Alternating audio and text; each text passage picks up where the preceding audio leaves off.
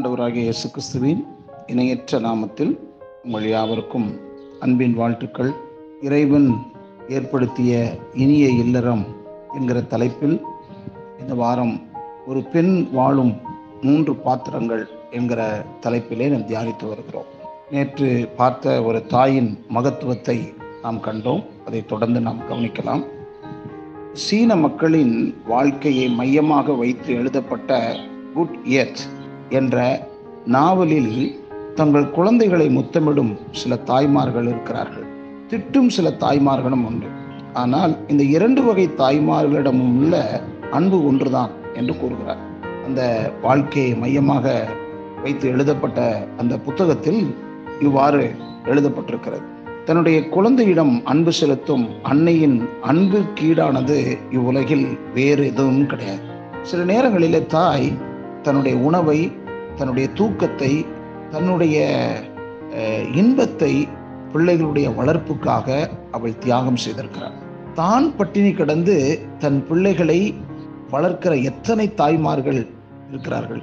ஆனால் வளர்ந்த பிறகு அது எல்லாவற்றையும் பிள்ளைகள் மறந்து விடுகிறது தான் வினோதமாயிருக்கிறது. குழந்தை வளர்ப்பில் தாய்மார்களுக்கு பெரும் பங்கு இருக்கிறது. நீங்கள் சாதாரணமாக எவ்வளவு பெரியவர்களானாலும் சரி எவ்வளவு உயர்ந்த பதவிகள் அடைந்திருந்தாலும் தாயை பொறுத்த வரைக்கும் முழுமையாக வளர்ச்சி அடையாத குழந்தை தான் நாம். ஊருக்கு ராஜாவானாலும் வீட்டிற்கு அவர்கள் பிள்ளைதான்.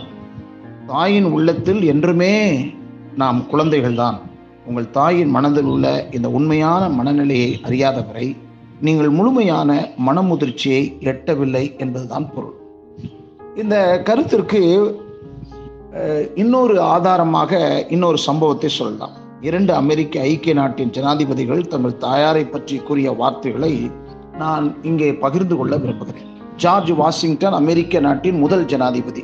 என்னுடைய வாழ்க்கையில் எனக்கு கிடைத்த மிகப்பெரிய ஆசிரியை என்னுடைய தாய் தான் நான் இந்நாள் வரை கண்டதிலேயே மிகவும் அழகான பெண்மணி என்னுடைய தாயார் தான் நான் இன்று இப்படி உயர்நிலை எட்டியிருப்பதற்கெல்லாம் என்னுடைய தாயாருக்கே கடன்பட்டிருக்கிறேன் என்னுடைய வெற்றி வாழ்க்கைக்கு அனுசரணையாக என்னிலிருந்து ஒழுக்கம் புத்தி கூர்மை உடல் கல்வி யாவும் என்னை அன்னையிடமிருந்து நான் பெற்றவைகளே.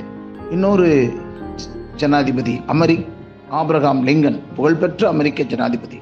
நான் இன்று எட்டி இருக்கும் உயர்நிலைக்கும் பின்னால் நான் அடைய நம்பியிருக்கும் உயர்விற்கும் என்னுடைய அன்னை என்னும் தேவதைக்கே கடன்பட்டிருக்கிறேன் பக்தியுள்ள தாயை உடையவன் எவனும் ஏழை அல்ல. இது ஆபிரகாம் லிங்கன் சொன்ன வார்த்தை.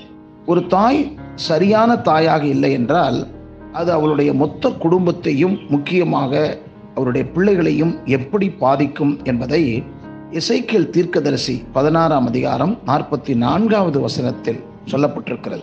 எல்லாரும் தாயை போல மகள் என்று உன்னை குறித்து பழமொழி சொல்வார்கள். ஆகையால் ஒரு தாய் தனக்காக மட்டுமல்ல தன்னுடைய பிள்ளைகளின் நல்ல எதிர்கால வாழ்க்கைக்காகவும் நற்சாட்சி பெற்ற தாயாக இருப்பது அவசியமாக இருக்கிறது.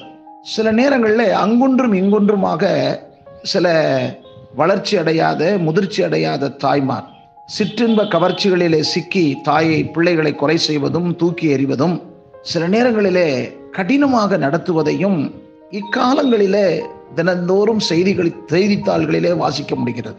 ஆனால் ஒரு நல்ல தாயை பற்றி தான் நாம் இங்கு கவனிக்கிறோமே தவிர அங்கொன்றும் இங்கொன்றும் நடக்கிற சம்பவங்களை நமக்கு ஆதாரமாக எடுத்துக்கொள்ள வேண்டாம். சார்லஸ் ஸ்விண்டால் என்ற ஒரு நல்ல எழுத்தாளர். அவர் எழுதியிருக்கிறத நான் உங்களுக்கு மேற்கோள் காட்ட விரும்புகிறேன். நீங்கள் நல்லதொரு தாயை ஆசீர்வாதமாக பெற்றிருந்தீர்களானால் அவர் நல்கிய பயன்களை உங்களுடைய வாழ்நாள் முழுவதும் நீங்கள் அனுபவித்துக் கொண்டிருப்பீர்கள்.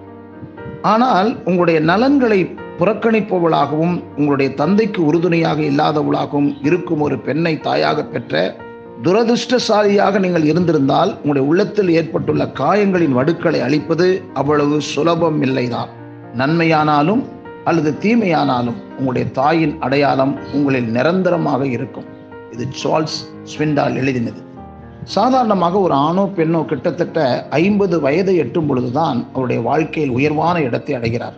தாங்கள் உருவாக்கிய புத்திர செல்வங்கள் சீரிய ஒழுக்கத்துடனும் பண்புடனும் உயர்நிலை எட்டும் பொழுது அந்த அருங்காட்சியை காண அநேக அன்னையர் பெரும்பாலும் இவ்வுலகில் உயிருடன் இருப்பதில்லை.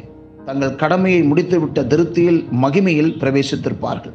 இந்த அரிய கருத்தை போப் நாலாம் பவுல் அழகாக எடுத்து சொல்லியிருக்கிறார். ஒவ்வொரு தாயும் மோசையைப் போலவே இருக்கிறார்கள். அவர்கள் வாக்குத்தத்த தேசத்திலே பிரவேசிப்பதில்லை. தாய்மார்கள் தங்களால் காண முடியாத உலகை ஆயத்தம் பண்ணுகிறவர்களாக இருக்கிறார்கள் என்று அங்கலாய்ப்போடு கூறுகிறார். ஊழியத்தின் பாதையில் கூட தேவனுடைய நற்செய்தியை விதைக்கும் அநேகர் அறுவடையை காணும் முன் மறுமைக்குள் பிரவேசித்து விடுகிறார்கள் அல்வா ஆகையால் ஒரு தாயின் மேன்மையை உணர்ந்து நாம் இன்னும் சிறப்பாக வாழ நம்மை அர்ப்பணிப்போம். அப்படிப்பட்ட திருச்சபையில் இருக்கிற நல்ல தாய்மார்க்காக ஜெபம் பண்ணுவோம். வீட்டில் இருக்கிற நல்ல பண்புள்ள தாய்மார்களுக்காக நன்றி சொல்லுங்கள் என்பதை கூறி இந்த நாள் செய்தியை முடிக்கிறேன். கர்த்தர் உங்களோடு கூட இருப்பாராக. ஆமை